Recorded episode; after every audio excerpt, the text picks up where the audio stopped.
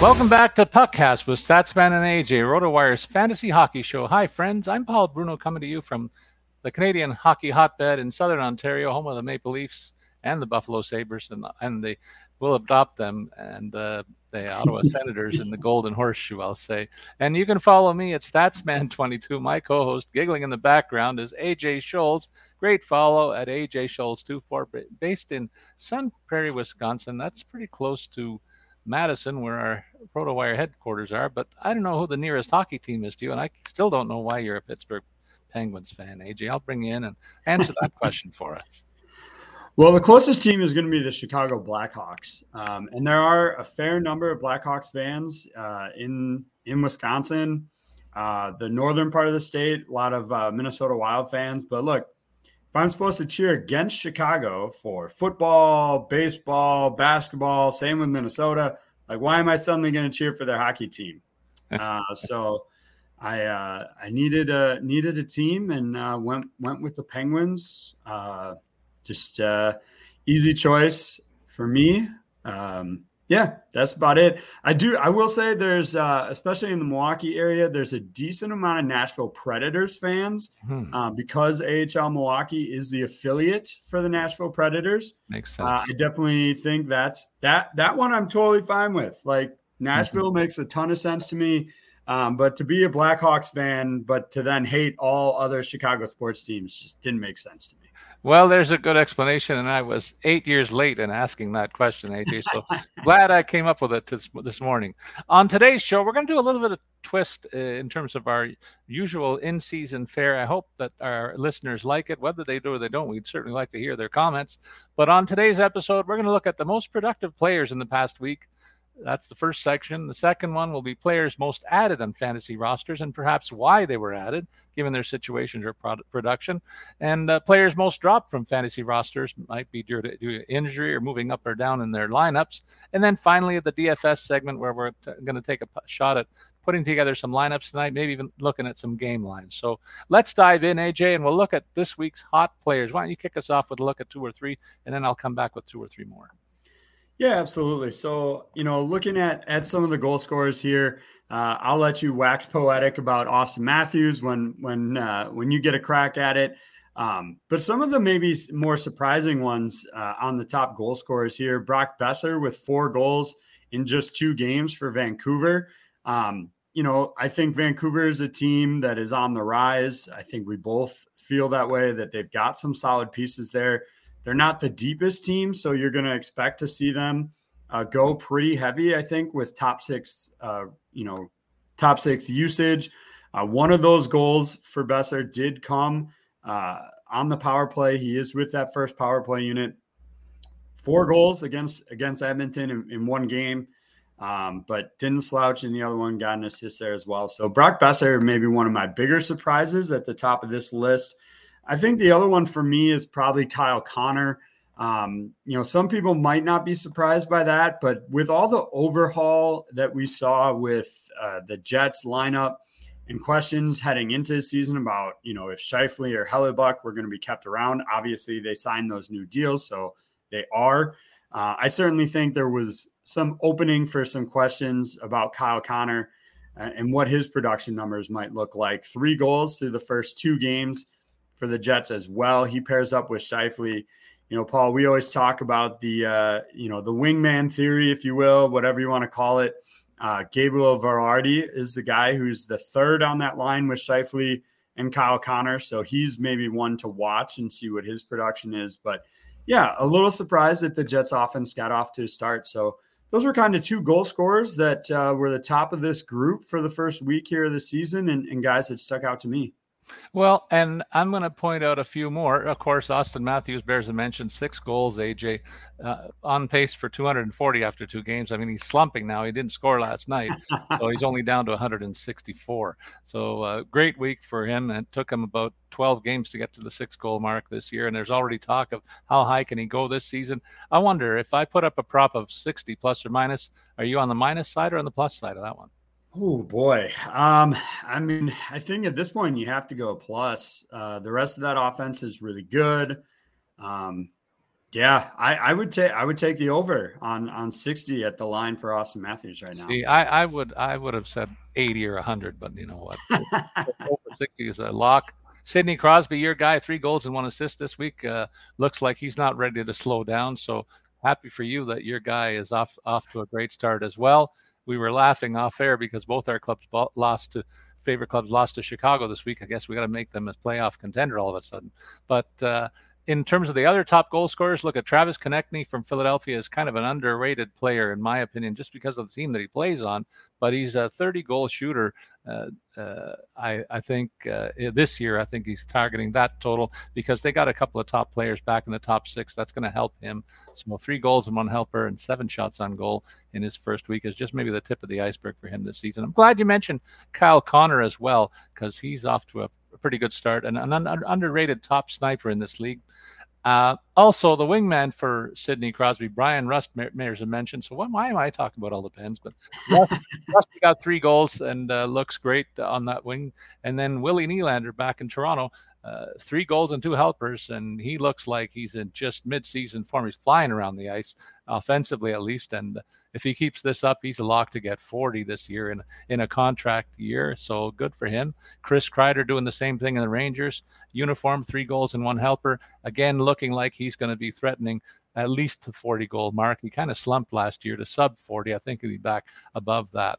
In terms of the top assist guys this week, A J, uh, who did you who caught your eye? Well, this is where I was saving all my, my Penguins here, Paul. So uh, you got to talk about Jake Guentzel coming back. Five assists through the first three games, uh, plus a goal there. And for a guy that was supposed to, at one point, was going to miss all of October, then was going to miss the first five games, didn't miss any time this season. So a really strong performance uh, by him. Uh, I think also, you know, sticking with kind of the, the veteran theme here, Evgeny Malkin, two goals, four assists in three games, looking really very much like classic, like Evgeny, Evgeny Malkin here. How long that lasts? Who knows? Uh, it, I think it's definitely clear he's not quite as fleet of foot as he was earlier in his career, but obviously still got plenty in the tank. And then I'll add a defenseman here, Victor Hedman, four helpers uh, this week, one goal as well. Another player, look, we we talked about the fact, and we've been saying this for a couple of years, is, you know, is Svechnikov uh, or Sergachev rather, Mikhail Sergachev going to take over more as the number one power play guy? Um, I think we had that going into the season based on the early numbers. They've gone back to Hedman as their top power play quarterback, and he's shown that he's still got something left in the tank. So, um, you know, maybe Sergachev still averaged one thirty-eight, uh, about half a minute, give or take, less than Hedman through the opening games here. I think that's definitely a fluid situation. Um, but if you were all in on Mikhail Sergachev being like power play number one lock guy, uh, that clearly has not been the case through the, the first week of the season for the Lightning. A J, if I would have told you after two games between Edmonton and Vancouver that Elias Pettersson would outshine Connor McDavid, you would have uh, laughed hysterically. But there's six points in the ledger for Pettersson already, and he's just reminding people that this is a hundred-point guy, and I don't think he gets the publicity that some of the other guy top four pivots do in Canada. He's right there with with them, I think, and uh, in line for that big season. And if you picked him in your draft, uh, a good choice there because he's uh, doing it across the board, including the hits and block shots. He's to- filling those categories as well. I've got to give a nod to John Tavares here, even here in Toronto. People are saying in the sixth year of his seven-year deal, is he finally going to show signs of slowing down? Well, five assists in the first three games of the season. Uh, not a bad start for the Leafs captain, and I think he's in line to, to at least threaten the seventy-point mark, so not much of a drop-off is expected there. In Los Angeles, you know, they picked away and added a couple of nice pieces in the last couple of years. Kevin Fiala is one of them, and he too is off to a very nice start this season for the Kings with three helpers and seven shots in his first three games, playing top six minutes there. And uh, people are wondering about Vlad Tarasenko in Ottawa. How would he look? A goal and three helpers in the first week of the season with five shots on goal and three hits to his record is uh, uh, indicating a good start for him. And uh, an underrated guy in Vegas. I don't know why more people don't don't have faith in in him, but Chandler Stevenson just continues to tick and bop, uh, scoring thirty-four fantasy points in the first week of play with two goals and three assists, five hits, two two five hits, two blocked shots. Really good numbers across the, uh, across the board for him. And then finally, Corey Perry, the pest that uh, Chicago has now inherited. He was a thorn in the Leafs' side last night, a key player in the win. Uh, but even before that, he had three go- three assists uh, to his record on the season. So off to a nice start as a kind of a mentor for the super kid in uh, Connor Bedard there. Six shots on goal, one hit and two block shots. Another guy that's a stat sheet filler. Even though he's a depth player, don't forget, he's going to get power play minutes over there. And then one mo- fi- one more on the blue line, I'll say. How about Jonas Siegenthaler of New Jersey? I don't know if he's going to play big minutes uh, all season long, but he's off to an average of twenty-one per game in New Jersey and picked up three assists along the way, A J. So uh, good for him. And then uh, I'll throw another name out finally, Brady Shea, uh, eighteen-goal shooter last year. People said, can he do it again? And he's kind of overlooked when you consider that Brett Burns is the primo uh, choice on, on defense in Carolina, but this is no slouch. One goal and three helpers on five shots and uh, six uh, additional blocks on his record. So a guy that fills it across the board too, A J. Anybody else catch your name, uh, catch your eye in uh, defense or in the nets? How about that? Transition to that for us. Yeah, absolutely. I'll, I'll start with a couple more defensemen. Just, you know, we've talked for years, um, last couple of years, there's really been a strong resurgence of, of young defenders coming into the league to really push the top. Now, that's not to say the top guys are out. We talked about Victor Hedman, obviously, uh, producing. Uh, Dougie Hamilton has got four points through three games. But you look at the top of the leaderboard right now, and you've got Quinn Hughes with four helpers, three of them coming with the power play. Adam Fox has four assists. Moritz Seider had three points. Cale Makar, three points. So, Uh, it really continues to be these guys are building on uh, their, you know, handful of seasons in the league and really proving uh, that that it can be in some ways a, a young man's game here. So been pretty impressed with those guys. In terms of those netminders, as you mentioned, hard not to look and talk about Adin Hill right off the hop here. Two wins and two outings, nine sixty-four the save percentage, one point oh one the goals against average. Uh, looks like nothing has changed since the, the Stanley Cup run here for him. Uh, just continues to to thrive in that role. Um, you know, I think we should also uh, talk about Filip Gustavsson from Minnesota. Came out, had a fantastic start uh, to the season with uh, that that forty-one save uh, shutout performance against Florida. And then gave up seven to your Leafs uh, a couple nights later. So um, just something to keep an eye on. Obviously, you know, forty-one saves, shutout against a strong Florida team. That's not a bad club. Um, so really put in some decent numbers there, but then to counteract that. Now, I expect the Leafs probably are going to put up six or seven goals on a handful of goalies this season. He won't be the only one that falls into that category. Um, but you're going to need better performances from him at the top of the league. And uh, so, yeah, just something to keep an eye out with him. In terms of the goalie leaders, in terms of minutes played last week, U C Saros led the pack. And uh, that's important because you want a guy who's going to play a lot. And even though it's a team that doesn't have the, the playoff aspirations or the expectations, I should say, that some of the other top teams do, this guy's going to play a lot and they're going to go as far as they he can take them. He earned thirty-seven fantasy points last week, collected a win, saved eighty shots and had a shutout, so a pretty good start for him. Jordan Binnington, I can't let a segment like this go by when Binnington's off to a decent start, A J. He played in two games, has thirty-six point eight points in fantasy last week, a win, two goals against in total, sixty-three shots saved, so a pretty good start for him.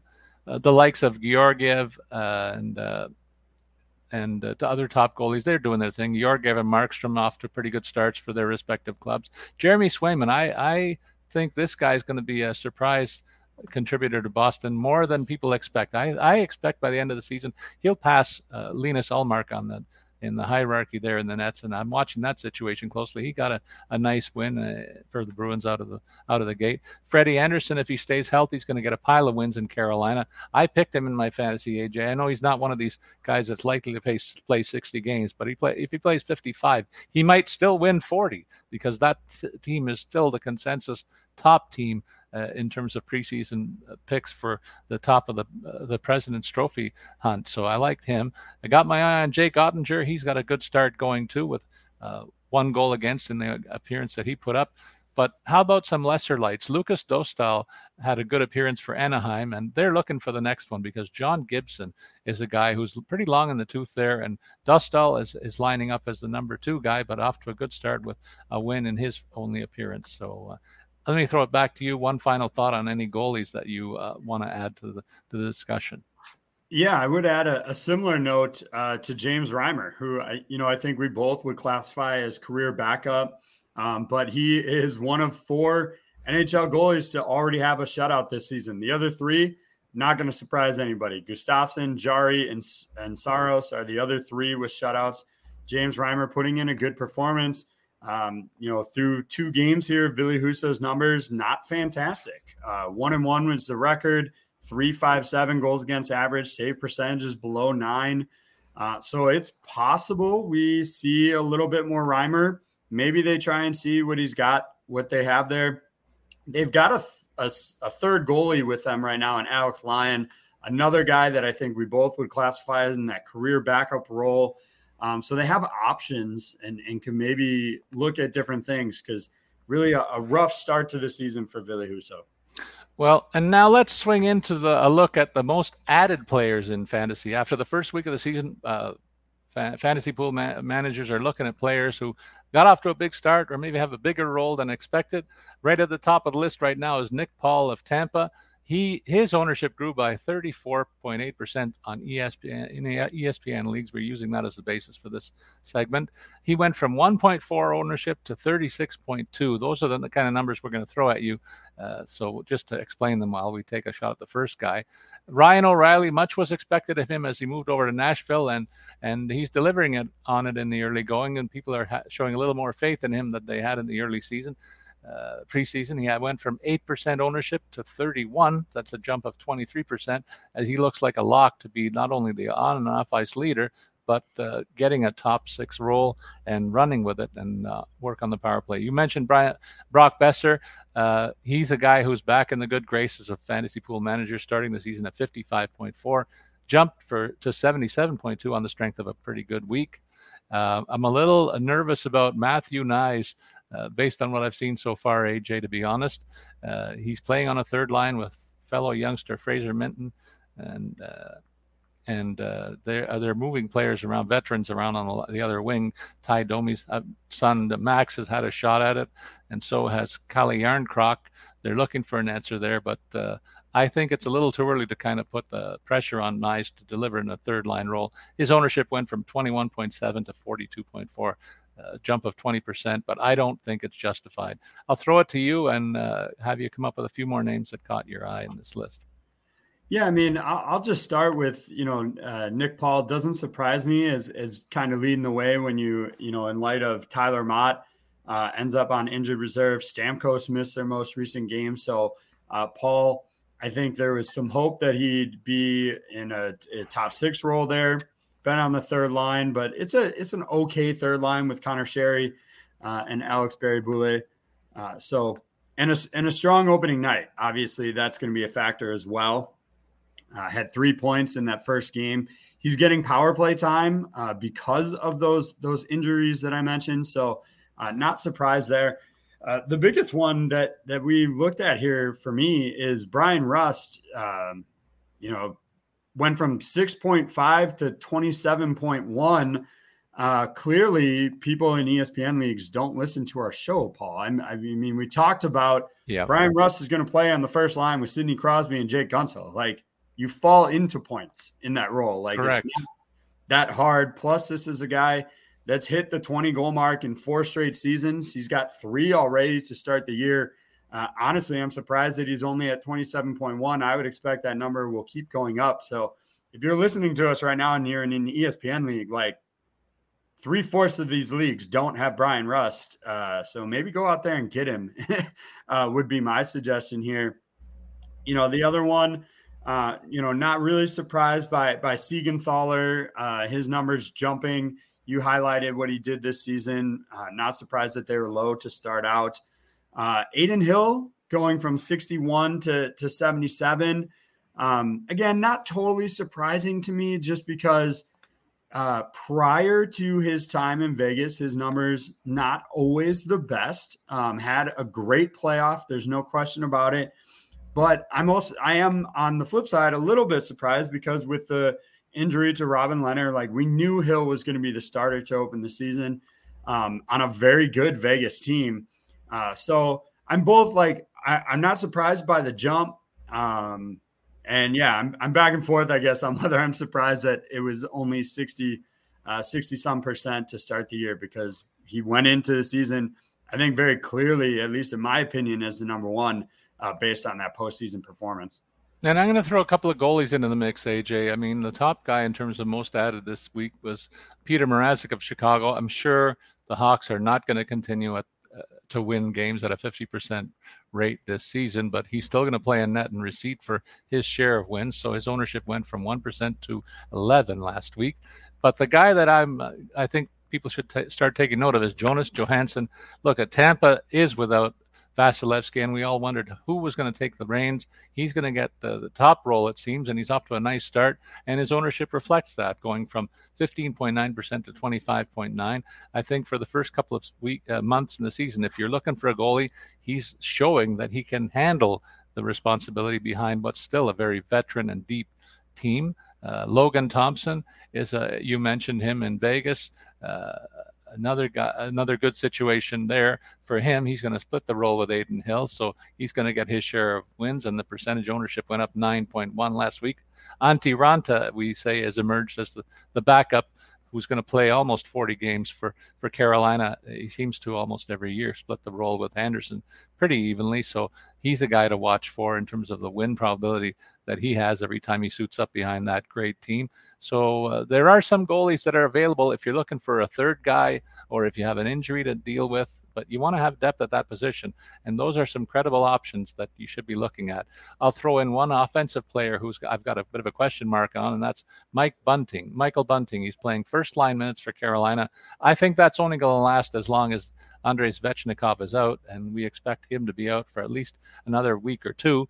And so we wonder what Michael Bunting's role will be at that point. His ownership is spiking now as, as long as he gets a first-line assignment alongside Sebastian Aho.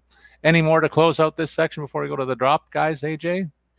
No, I don't think so. I mean, you know, we've got uh, – uh, the, this is going to be, I think, probably the most fluid that this situation will be. Um You know, you'll, I think moving forward, you'll see mostly it'll be driven by, by injuries, right? So it'll be the guy that's taken on a bigger role because somebody else got hurt.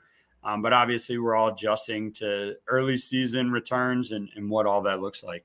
So what about some drop players this week? I know we both uh, had a big loss right at the top of the list. Victor Arvidsson going on the I R for L A. That's a big blow, and his ownership went down fifteen point six percent. It's going to drop more because he's out month to month. They're saying it's a long-term situation. But other than him, others that made this list are for underperformance or injury-related situations in some cases. But touch on a few, and then I'll come back with more.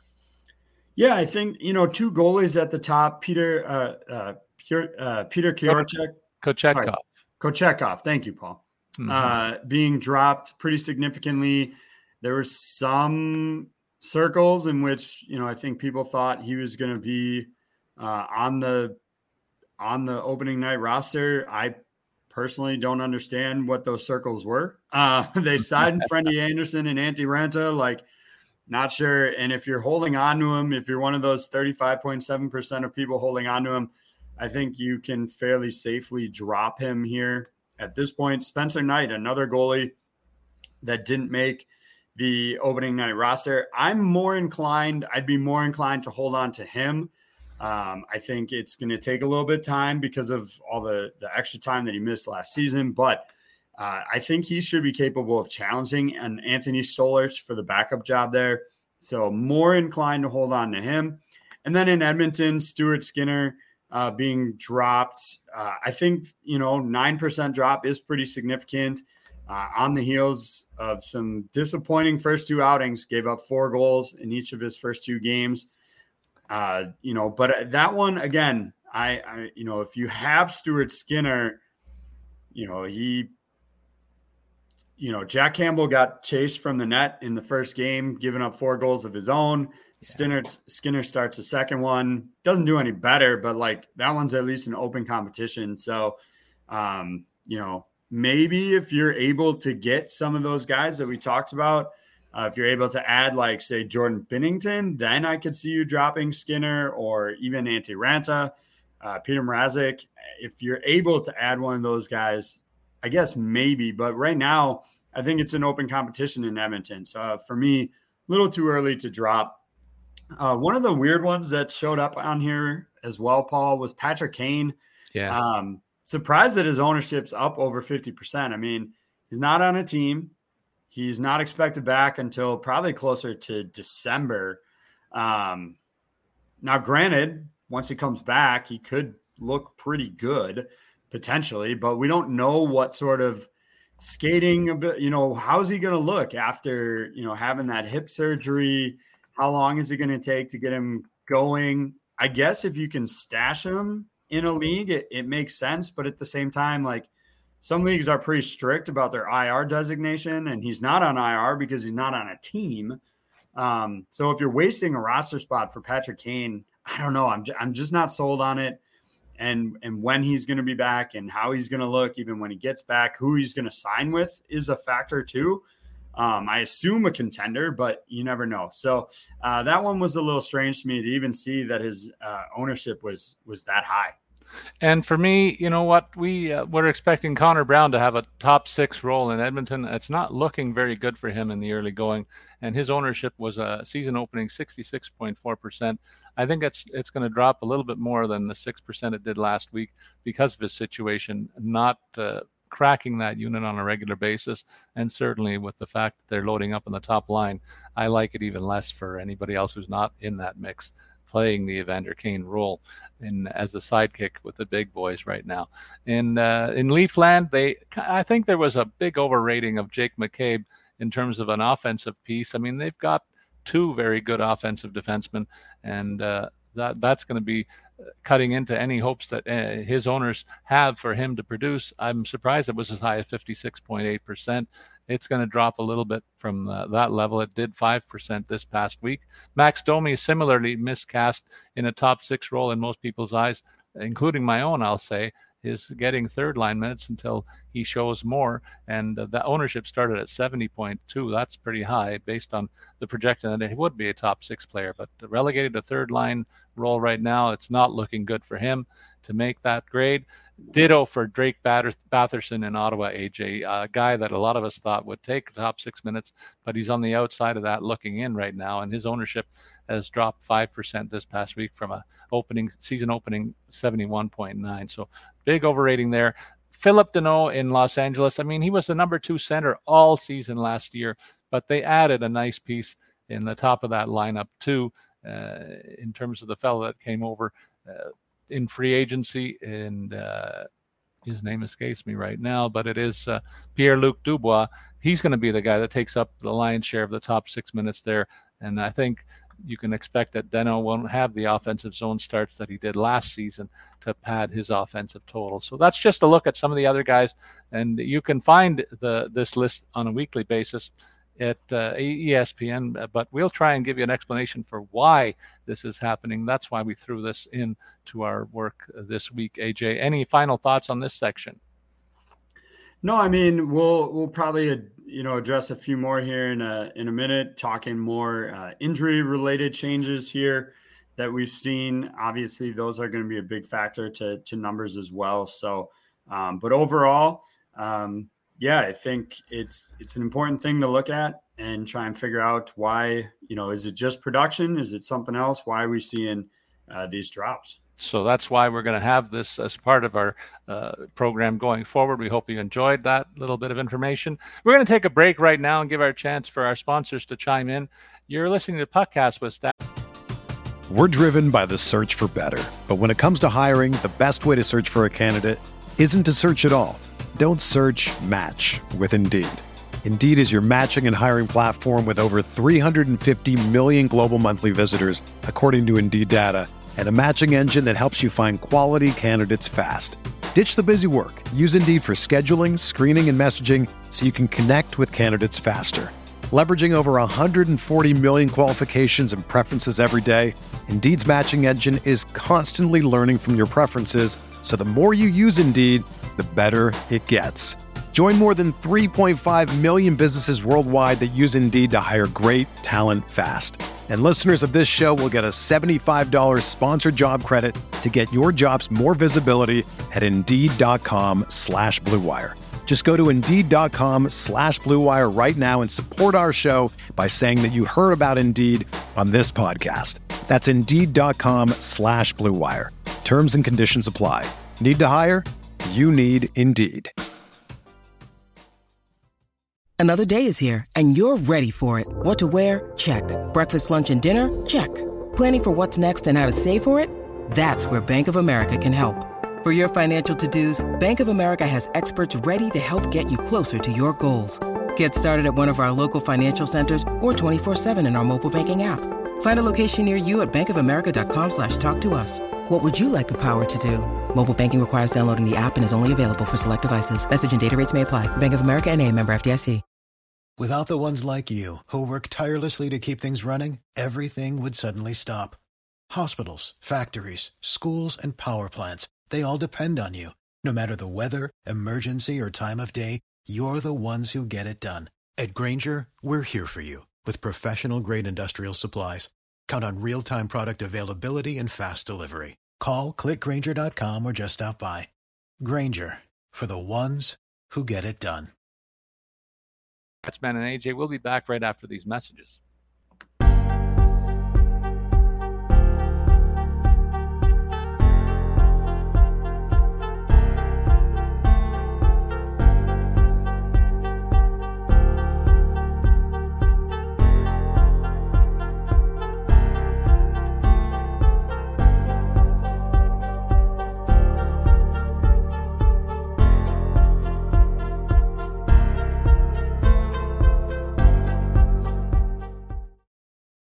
All right, we're back, and we're going to dive in more into some of these injury concerns that we've heard uh, this season, A J. And uh, on uh, at the top of the list for me, of course, Victor Arvidsson. Month to month, we say he's out for a while. Sam Bennett in Florida is a situation that's a little more short-term, but he's a top-six player there. When healthy, he's expected to miss uh, at least the first two weeks of the season, so that's a bit of a problem spot there. And uh, Zach Werenski was expected to be the linchpin for the Columbus defense. He's out of the lineup right now, and uh, there's no news that I can see in terms of how long that's going to be, but that's a big hit for his ownership, uh, which was very high, almost one hundred percent to start the season, and uh, a big blow to Columbus's hopes as long as he's out of the lineup. One final one I'll mention before I turn it over to you is Alec Martinez. He's a guy who Vegas counts on to be the defensive conscience of of the top four on the defense depth chart, and he's out of the lineup right now too. So some some big names on the sidelines, and uh, the proximity of a return for some of them is not really known. I wish we could get better information shared by the teams, but that's the, that's the lot that we face. We have some idea of some other players, like Matthew Boldy is one final one that I'll touch on before I hand it over to you, A J. He's listed as week to week. He suffered an upper body injury when he took an awkward hit in the game against the Leafs, and that's a huge blow for this team because he's expected to be a top six player over there and coming off a very fine season. So that's the tip of the iceberg that I see in terms of the injury news. What about you? Yeah, I think, you know, a couple other names to uh, to discuss out there. Um, Brendan Tanev is going to be out four to six weeks. Probably not a huge fantasy producer for a lot of people, but uh, in deeper formats, you know, he's he's a speedy player, um, can offer some some value there.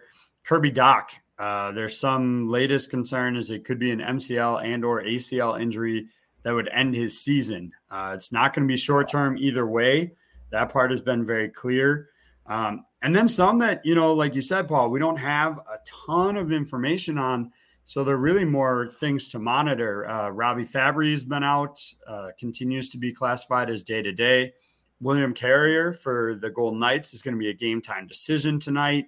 Um, Sean Couturier picked up uh, an injury. They're not providing a whole lot of details on that other than to say it wasn't related to his back problem. So, um, yeah, there's a handful of names. We, I mentioned earlier, Steven Stamkos didn't play on Sunday.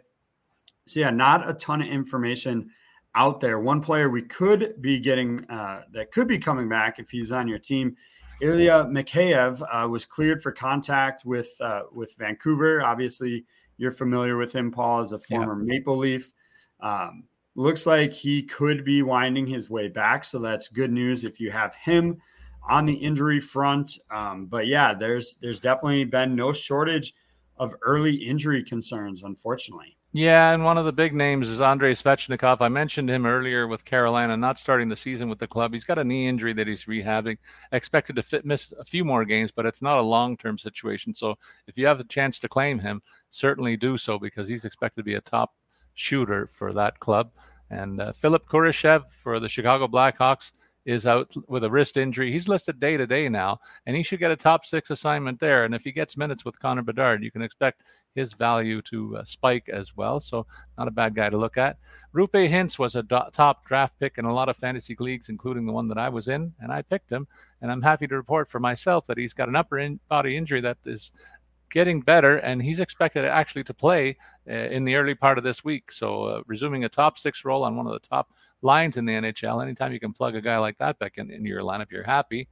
The captain of the Minnesota club, Jared Spurgeon, ha- had an upper body injury in the ex- exhibition schedule, still not skating with the club. So that's a big blow to the back end of this team, a guy who has power play minutes in his arsenal when he's healthy too. So look for his return, but we got to get more information before we can tell you when. Uh, in terms of another guy who plays power, could play power play minutes in, in his situation, Rasmus Ristolainen has a shoulder hurt. He's pretty close to a return for, for the Flyers, so keep an eye out for him in that regard. And uh, one final one, uh, a couple of final ones in uh, San Jose. This is a team that's pretty thin to begin with, A J. So when you got the likes of Granlund and Couture out of the lineup, both with lower body injuries and both listed week to week, that's a trouble spot. And uh, teams that look at the, their uh, schedule and see San Jose on the, on the docket must be thinking, oh, it could be points night if they're missing two top six players on a team that's really not that deep to begin with. So uh, that's our look at the, the injury concerns. A J, last year we did, uh, and in the last couple of years, we did a lot of work in terms of the fantasy sports space, daily fantasy sports. Can you tell our listeners a little bit about the strategy that you use in putting your teams together? Yeah, I generally, you know, I try and stack teams that I expect to have big games, um, try and target power play minutes as well. Uh, and then obviously, I mean, goalies is pretty straightforward, right? You you got to try and find the win. There's occasionally maybe a scenario where you would, you know, pick a guy who's going to see a high volume of shots and maybe give up a goal versus, you know, low volume of shots and shutout. But overall, uh, I generally try and stick with just a guy I think is going to come out with the win, um, perhaps to, you know, pull off a shutout or something. So, um, yeah, there's uh, definitely plenty of options out there for Uh, how to how to build your lineups, especially on a night like tonight. We've got a ton of games tonight, so you have a lot of choices. Um, you know, maybe you do a couple stacks, couple two-player stacks on a handful of teams. Um, you know, and it it depends. If you're trying to win a big tournament, stacking is kind of a boom or bust, because if your team, if the team you stack doesn't produce, you're pretty much out of it. Um, whereas if you're going more fifty-fifties, cash games like that, uh, maybe you kind of spread your players out, go with more kind of even, consistent producers. Uh, so a couple different options. Yeah, I for my part, A J, I build from the net out. I'm looking for the highest win probability of an, a goalie that won't break my bank. So I'm looking to spend no more than the low eight thousands in terms of the DraftKings or FanDuel price list. So I'm looking at tonight's schedule, and to me, I'll tip my hand. I look at Carolina, the very heavy favorite, to win against the aforementioned San Jose Sharks, even though it's in San Jose, and uh, the Hurricanes are on a road trip. Uh, they have way too much for San Jose to handle, and I think the goalie record tonight is destined to be Freddie Anderson, and uh, I've got him locked into my lineup. Then I look at other games where I think the scales are tipped in, in favor of one team or another based on the lines, and and uh, to build out my roster, I take two or three players from a couple of different teams. I don't go for the, the trying to fill my my nine spots on the roster with nine different teams represented. I like to t- take two or three, four teams at the most and fill it out that way. So without further ado, let's take a quick look at some of the game lines in tonight's action. For instance, tonight, right off the top, we see in the early one of the early games, Vancouver traveling to Philadelphia. They're listed as the favorite and uh, led by the aforementioned Elias Pettersson and a, a pretty good goaltender in Thatcher Demko as well. Uh, I like them to uh, win this game. They're a minus one thirty-five favorite. The total for this game is six point five. That's high because I think Philadelphia's defense is kind of suspect. So I might take Vancouver win and go over that line as a parlay kind of a bet to give you an example of what we can do. A J, is there a, another game or two that you like in terms of the lines that are out there for tonight's games? Yeah, I mean, I definitely, uh, definitely with you on, on that one as well. Um, I don't mind uh, taking a look at maybe the Sabres against the Lightning.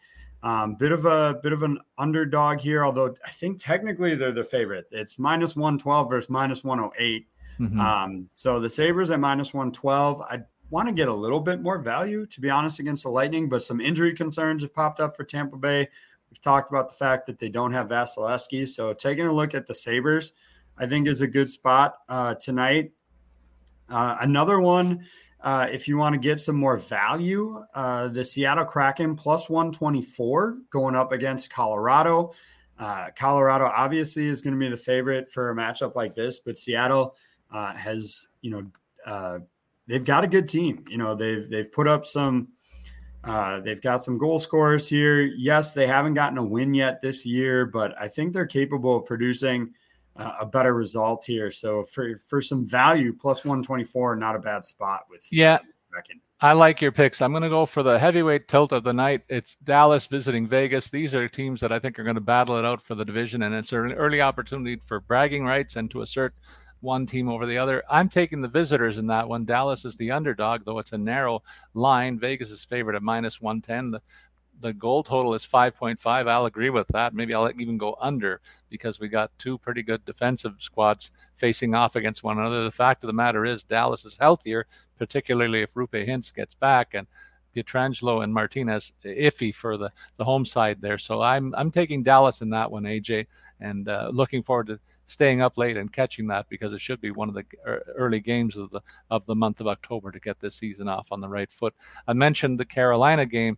They're minus three twenty favorite, the biggest favorite on the board. There's no juice there, A J. So I think you got to take a look at the over-under line set at six and a half, and maybe Carolina runs up a total. So go to the over side of that bet is what I'm suggesting there. In terms of the lineups for tonight, you are handling the draft, DraftKings responsibilities. I'll sit back and listen before I can rebut with the FanDuel choices. So what do you got in store for your lineup in DraftKings? Yeah, absolutely. So I'm going to start with, uh, you know, a little bit of a, a bigger name uh, as my kind of primary center here. Going to go with Sebastian Aho. You mentioned, Paul, that matchup against uh, against San Jose. I think it makes sense to try and get some Carolina Hurricanes in the lineup tonight. Uh, he's got eight goal or eight shots, rather eight goals. That'd be a heck of a start. Eight shots uh, through three games this season, has three points to show for it. Um, getting a ton of big power play minutes. So I like him going against San Jose. Uh, Edmonton is favored tonight in their na- in their matchup with Nashville. Uh, so I went with Ryan Nugent-Hopkins. A bit of a downgrade in terms of his line mates, if you if you want to see it that way, because they've shuffled things around. But he's still in that pop, top power play unit with Leon Draisaitl and Connor McDavid. Um, speaking of those two, I'm going to go with Evander Kane as one of my wingers tonight. fifty-four hundred was the price tag there. He's set to play with McDavid and Draisaitl, uh, so really should have plenty of opportunities to get big minutes. They're on the road in Nashville tonight. It's not an ideal matchup, but again, they are favored, uh, should be able to come out on top. I mentioned, uh, you know, when you're playing uh, G P Ps, you got to go with a counter strategy sometimes that can pay off. And so my two wingers here are both from Seattle. I'm going to go with Jared McCann. He's got one goal to open the year, eleven shots through those first three games. Again, big power play minutes for him. His first line running mate there, Jordan Eberle. Uh, again, one assist there, shot total a little bit lower at just three. Um, but I think it's an opportunity to kind of go contrary.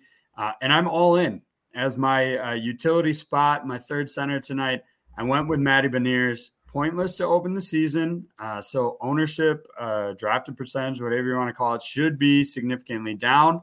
Um, it's a winner. It's a boom or bust strategy. There's no question about it. Using that many Seattle Kraken players. They're at home, though, uh, going up against Colorado. I think it's a really good matchup for them. Uh, and it's going to be contrary to what you're going to see out there in lineup. So we'll talk next week about whether or not uh, boom or bust paid off here.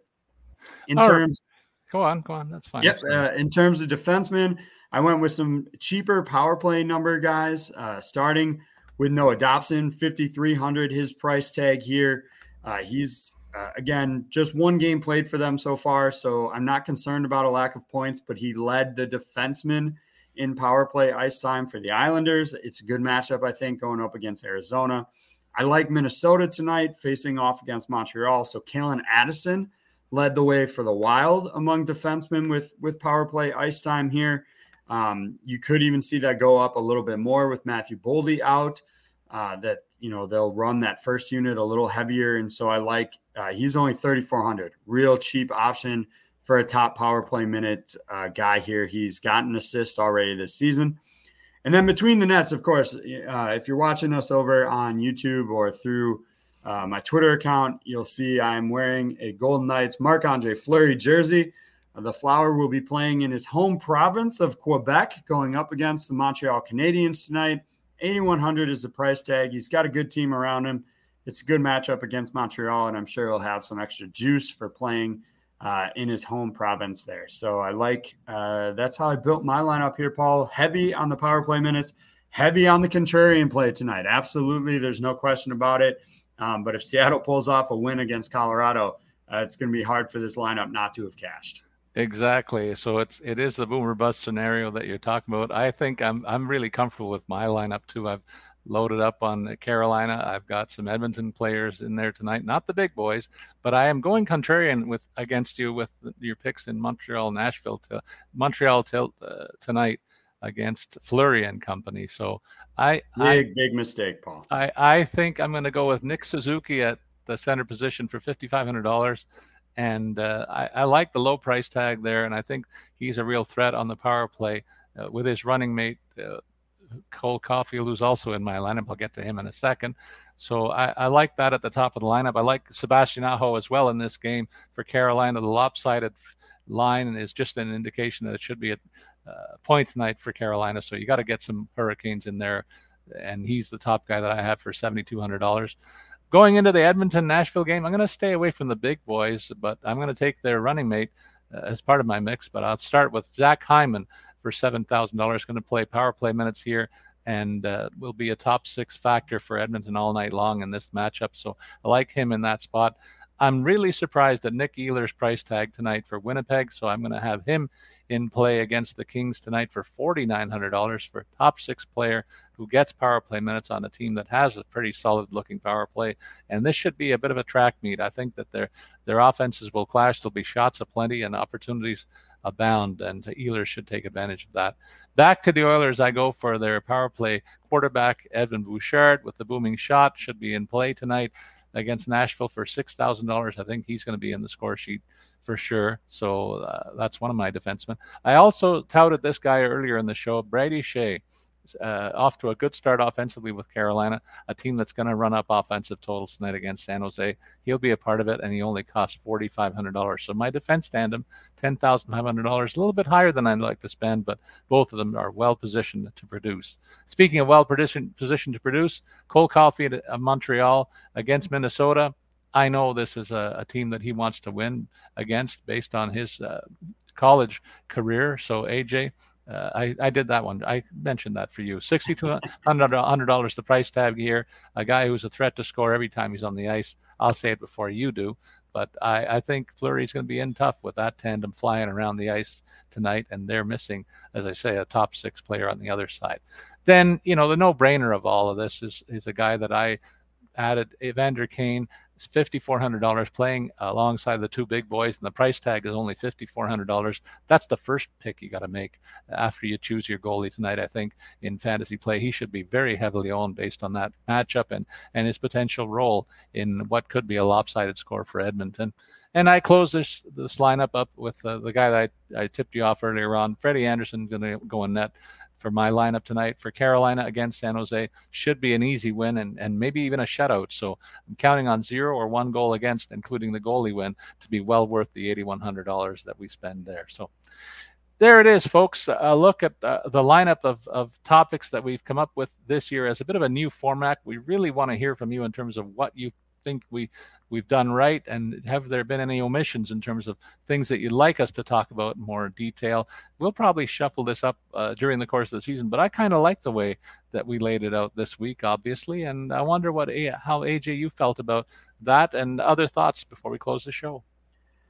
Yeah, I mean, pers- personal preference. Again, uh, you know, if if this isn't what uh, what the listeners out there want, we're happy to change it up. But personal preference, uh, I get. You know, right now it wouldn't matter, but towards midway of the season, there's teams I don't think we need to talk about, to be totally honest. Yeah, uh, yeah. They're, they're bottom of the thing. There's not really fantasy relevant uh, stuff, and this is supposed to be a, a fantasy hockey show. So we want to give you kind of news, tips, information that'll help with that.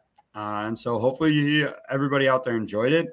Uh, if you didn't, uh, if you thought we missed something, if you really love the old format, like let us know. We can – We can adjust moving forward, but I think this is a, a good starting point for the season. All right, A J, I'm in agreement at the moment, but certainly we're, we serve an audience out there, and we will change and pivot if we get a resounding no or resounding put this in, please, and thank you. And uh, that's just part and parcel of that, us thanking you every week for listening to RotoWire's podcast with Statsman and A J. As always, we remind you that we're here to assist you with all things related related to your enjoyment of fantasy hockey. So we encourage you to send your comments or questions on Twitter, where you can follow me, Paul Bruno, at Statsman twenty-two. You can follow A J at A J Scholes twenty-four. So long, everybody. We'll see you next week.